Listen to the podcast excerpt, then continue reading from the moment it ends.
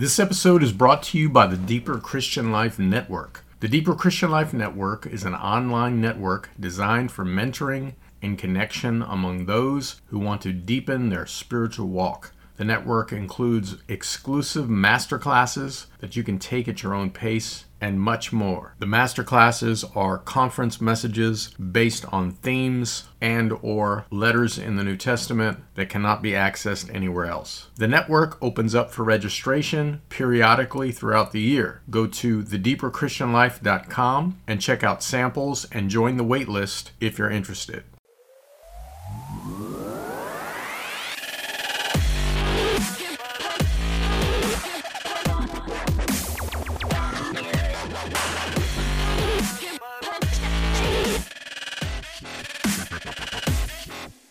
Hi, friends. Welcome to another edition of the Christ is All podcast. This episode will probably be the most difficult for me to communicate clearly. I have wanted to speak on this particular subject for a while now. I feel the need to address it. It's been provoked by many conversations I've had with a number of different people who I know. It's also been provoked by many comments I see by various individuals most of whom I do not know, but they are in my orbit. I'm going to struggle to be as clear as possible, and my concern is that what I will say may be misunderstood. So I will try to put as many qualifiers in it as I can. First of all, I really don't know who I'm talking to. This podcast is listened to by many, many people from all over the world. Not so much on YouTube, but on the other podcast platforms.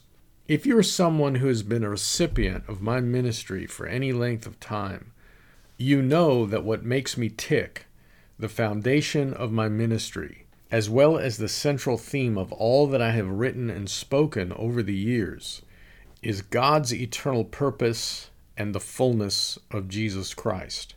And if you're someone who is new to my work, and you do not know what I mean by the eternal purpose or the fullness of Christ, I offer you three resources. One, the book From Eternity to Here, which is an unfolding of God's timeless purpose from Genesis to Revelation.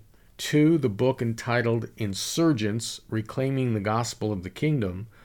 And three, there is a page on my website called The Eternal Purpose. Just go to frankviola.org forward slash eternal purpose. All the links to these resources will appear in the show notes in Podbean. Now, I want to talk to you about the pitfalls or the perils of listening to so many voices. And I think the best way to illustrate what I mean is to give you an image of three different painters, three artists who paint on three different canvases. And so I'll walk you through each one.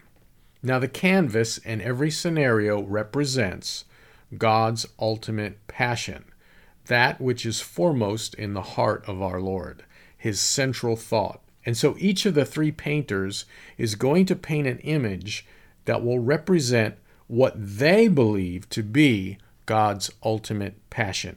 Now, if you were to survey a thousand Christians and ask them, what is God's ultimate passion? You'd get 2,000 different answers. All right, let's look at the first canvas. Now, on the first canvas, the painter is painting an image of a tomato, and he only has one color on his palette, and that color is red. So he paints a red tomato. There are no other colors that he has at his disposal. It's simply a red tomato. Now, the color red represents those who only listen to one person or one group of people who are part of a denomination or a movement or a coalition.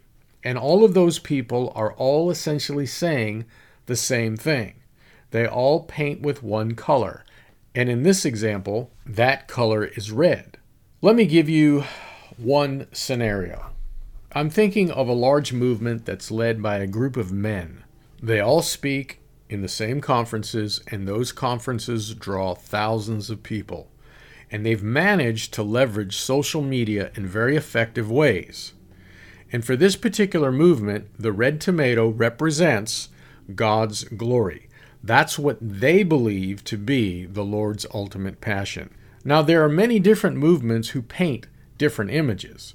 Some movements paint a yellow lemon on their canvas.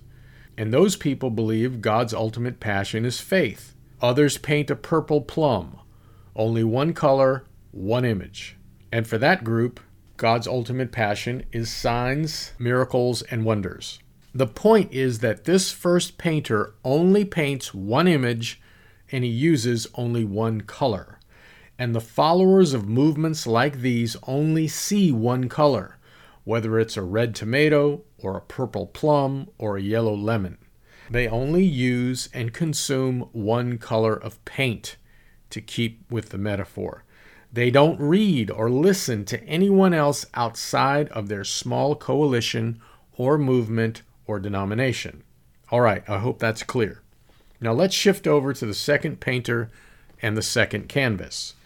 Now, this second canvas is, if you can imagine it, made up of all different colors, 47 to be exact. You've got blue and different shades of blue. You've got green and different shades of green. You've got yellow and orange and black. You've got brown, etc., and different shades of each. 47 different colors, and they're all painted on that one canvas in a random, nebulous, haphazard, incoherent, incongruent way.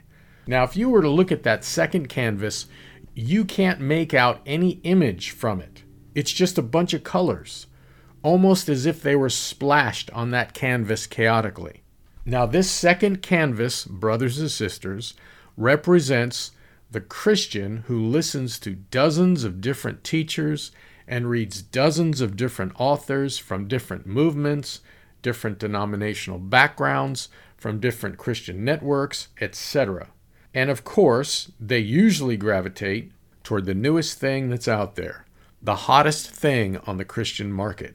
And if they were to look at all these different colors represented by these different teachers, they would find that there's some overlap, but there's also many contradictions. The blue clashes with the orange, the brown clashes with the green, and on and on. And most important, there is no image. I would say that even Frank Viola's color is one of the colors on the canvas. But there are so many other authors and speakers as well. And as I said, some overlap and some clash. When I talk to people who are represented by the second painter and the second canvas, there's no central theme that drives them and makes them tick. Theologically and spiritually, they're all over the place. And the result is that they are seeking, but they aren't quite sure what they are seeking exactly. They may try to express it in words, but even that gets confusing. Sisters and brothers, the second canvas screams confusion. They are learning, but never coming to the knowledge of God's ultimate passion. Now let's move over to the third canvas and the third painter. This is a painter who only has two dominating colors on his palette, and those colors are gray and green. And this painter is painting a very clear palm tree. And the top of the palm tree is green, which includes the leaves and the branches, and the trunk of the palm tree is gray. Now remember, each canvas represents what a Christian believes God's ultimate passion to be. For the third painter, the green on that palm tree represents the eternal purpose of God, and the trunk represents the fullness of Jesus Christ. And in my apprehension and in my comprehension and in my understanding, you cannot separate the eternal purpose from the fullness of Christ. They belong together. They are both part of God's ultimate passion. Now, here's the interesting thing not only does this third portrait make use of more than one color, this third portrait also dips into some other colors from time to time. It will utilize a little orange, a little blue, a little yellow, a little brown, a little purple, etc. But it will only use those colors minimally, slightly, and very deliberately for one purpose to enhance the palm tree. I hope you're following that. These other colors are used minimally, deliberately, and slightly for one purpose to enhance the green and gray palm tree, to make it more elegant, more beautiful, more appealing. Let's go back and review the three different canvases. We've got the first canvas, a red tomato. It only uses one color. This represents those Christians who only listen to and read one person or an echo of that one person. The second canvas is made up of a chaotic batch of 47 different colors, randomly splattered onto the canvas. You cannot make sense of what it is. There is no discernible image at all. The third canvas uses two colors that dominate the portrait. The portrait is clearly a palm tree, but it also has some other colors used minimally, slightly, and for detail to enhance the palm tree. So I will get personal here. I am someone who does not fall into the first canvas. I do not relegate what I consume spiritually to one voice or one voice that's echoed by a number of other voices. I do not paint with one color. Secondly, while I may listen to and read a wide range of authors and listen to a wide range of teachers spanning the history of Christianity from the early church fathers all the way up until the present day, I don't splash their colors on my canvas, creating an incoherent portrait made up of 47 different hues. Instead, I have a clear image in my mind whenever I paint. It's a palm tree made up of only two colors, green and gray. In 1992, I had a Copernican revolution, and that's when I discovered God's eternal purpose. I also discovered the fullness of Jesus Christ. That is, Christ as all. Christ as the sum of all spiritual things, the centrality, the supremacy, and the absolute preeminence of Jesus Christ. That Christ is what all Scripture points to, the passion of God's heart. And He's more than Savior, He's more than Lord, He's more than deliverer, He's more than healer, etc. Jesus Christ is all, everything else is commentary. And now you know where the title of this podcast comes from. And from that day forward, in 1992, I started painting with two colors only. But I didn't stop there. Let me see if I can explain this. As I have listened to and read from a diverse number of teachers throughout church history up until the present day, I will only look for and take from their color palette that which enhances the palm tree. I'll give you an example. I have a book in my library. I know the author personally, he's a friend of mine. He was kind enough to endorse one of my books, in fact. His book is very popular. It has sold thousands of copies, and it is a well written book. And for many readers, they will take the entire book and incorporate all the points and paint them on their canvas.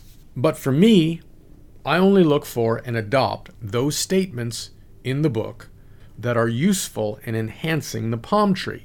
And with this particular book, it came to about four or five pages. Now, that doesn't mean that the book isn't useful. It doesn't mean it won't help many people. It has. In fact, many would say it's better than anything I've ever written, and they may be right. But I'm speaking about my experience here.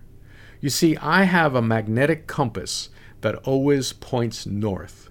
It always points to God's eternal purpose and the fullness of Jesus Christ.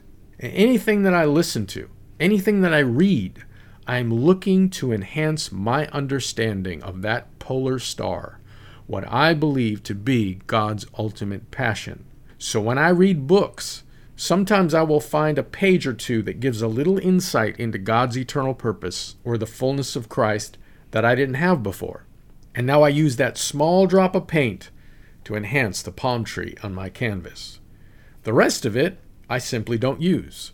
It may help other believers, especially if they are represented by the second canvas. But for me, if it doesn't shed new light on God's eternal purpose or the fullness of Christ, I'm simply not interested in it.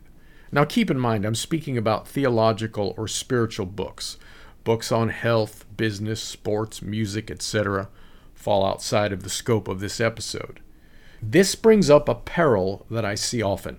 Because I am emphatic about citing my sources in my books, I'll have readers go through every single book that I have cited in one of my other volumes, and they will begin to read those books, thinking that I endorse everything that's in them, not realizing that I may have gotten one or two pages that I found useful because those pages enhance the palm tree on my canvas, but everything else in it I didn't find particularly useful. And what ends up happening is because they're reading so much and listening to related podcasts from these authors, they get confused. They may or may not realize that they're confused, but they are. Why?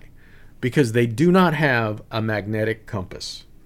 From the perspective of those who believe that God's ultimate passion is his eternal purpose and the fullness of Christ, they have never had that mind blowing, life altering revelation of God's purpose and Christ's fullness.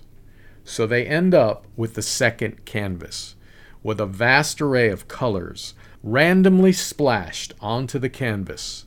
It makes no sense. There is no portrait, there's no discernible image. It's just a bunch of colors. And, sisters and brothers, this is the peril of listening to so many voices. It's not the listening of the voices that's the problem, it's having no filter through which to discern what's useful and what's not. Now, of course, if you're on another tangent and your heart does not beat for the eternal purpose of God, and you don't know what I'm talking about when I say the fullness of Christ, which I realize has to be defined and explained, then that's fine. Every Christian will paint their own canvas which represents what they believe to be God's ultimate passion. For some, it's evangelism. For others, it's making individual disciples. For others, it's God's sovereign glory. For others, it's signs and wonders. For others, it's faith. For others, it's health. For others, it's end time theology, and on and on. For me, those themes are the colors that I use minimally, slightly, and deliberately as fine details to enhance the palm tree, which is dominated by green and gray. Now, don't misunderstand. I'm not telling you what to do here. Neither am I saying that my work or my viewpoint is better than anyone else's. I can only testify to what I have seen and heard. And I've been floored, riveted, arrested, electrified by the eternal purpose of God and the fullness of Christ and I've never recovered from it. And my entire life of reading and listening to other voices is simply to enhance the palm tree, that which I believe to be God's ultimate passion. I'm simply saying to you that if you're someone who has seen, you've gotten a glimpse of the eternal purpose of God, and you have been exposed to a profound unfolding of the Lord Jesus Christ in His fullness, then, sisters and brothers, the message of the third canvas has a lesson for you. There is a pitfall in listening to so many voices. To my mind, and in my view, it's dangerous to do so if you do not possess that gyroscope, that magnetic compass that always points north so that you can discard what doesn't point in that direction and only inhale and consume what does. I'll use another illustration, and this one was given to me by a friend. When I decided to create this podcast, I called a friend of mine. If you're living in another part of the world, I rang him up. I phoned him. And this is a man who gets the eternal purpose of God and the fullness of Christ. So I knew he would understand what I was talking about. Therefore, weeks before I made this episode that you are listening to now, I shared all of this with him to get his feedback. And he completely resonated confirming what I was trying to articulate. And he had his own image. It was that of a wheel with a hub and spokes attached to the wheel and the hub. And in his analogy, the hub is the fullness of Christ, and the wheel is the eternal purpose. And what we have today on the planet is a situation where countless Christians are listening to so many teachers, reading so many books, listening to so many podcasts by so many different authors, and with the advent of the internet, this is more pronounced than ever. In a way, that's great. I applaud it. For me, I see it as more color to enhance the palm tree. But many Christians do not see it that way. and they've never even thought about it like that.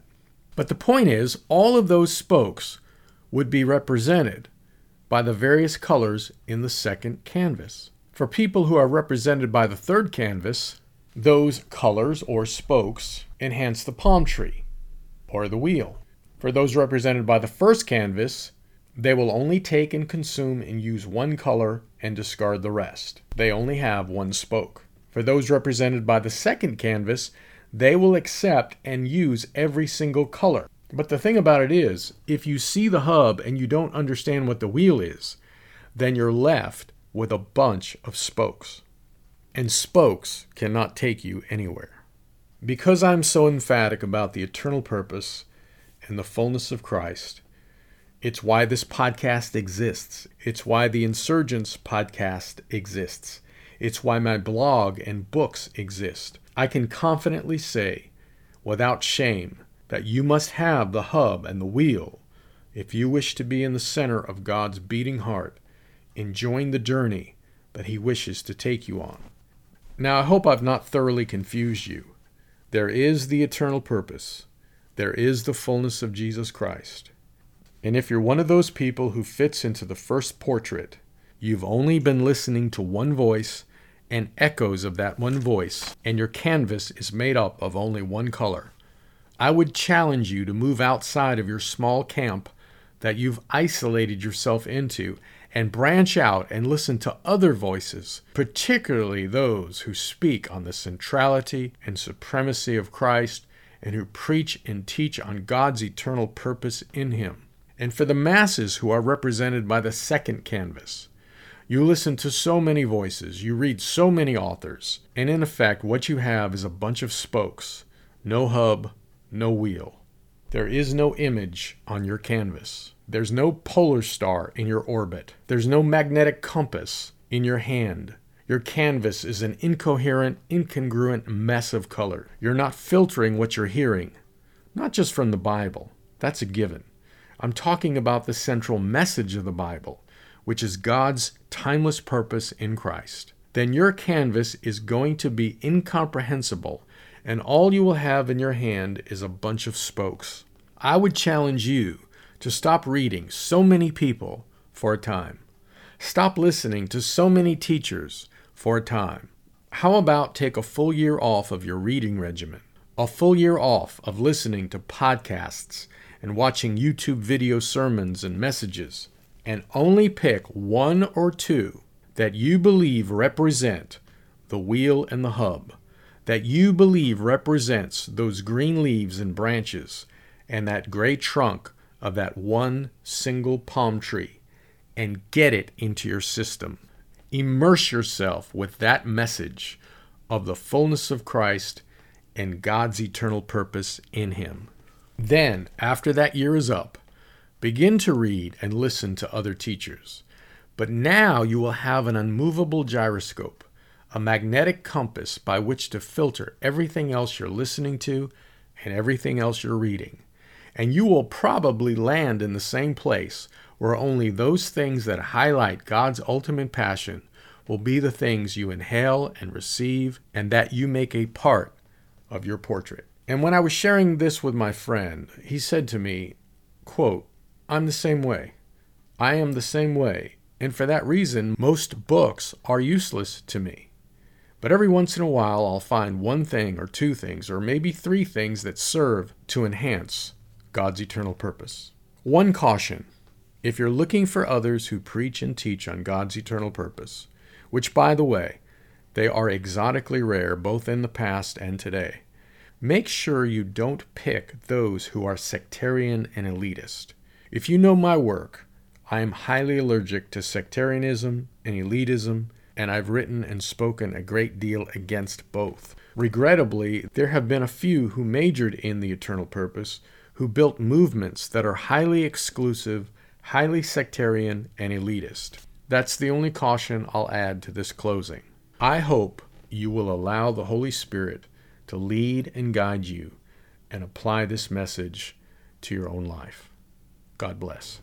Hey guys, this is a postscript just before you head out and we part ways. I have created a bundle of free resources. This would include my other podcasts, the YouTube channel, several free ebooks, free seminars, and other free resources. And you can find all of that at frankviola.com. And if you go to frankviola.com, you will see in the top menu a link that says free stuff. You just click on that and you will be taken to the free resources page. Also, a number of you have asked if you could donate to help defray the costs of the podcasts and also to express appreciation for the value that you've been receiving. You're under no obligation to donate. I don't ask for donations, but should you have it on your heart to do so, you can go to frankviola.us. That's frankviola.us, and that will take you to a donate page. There's three different options you can use to donate, all of them simple. Thank you very much, and God bless.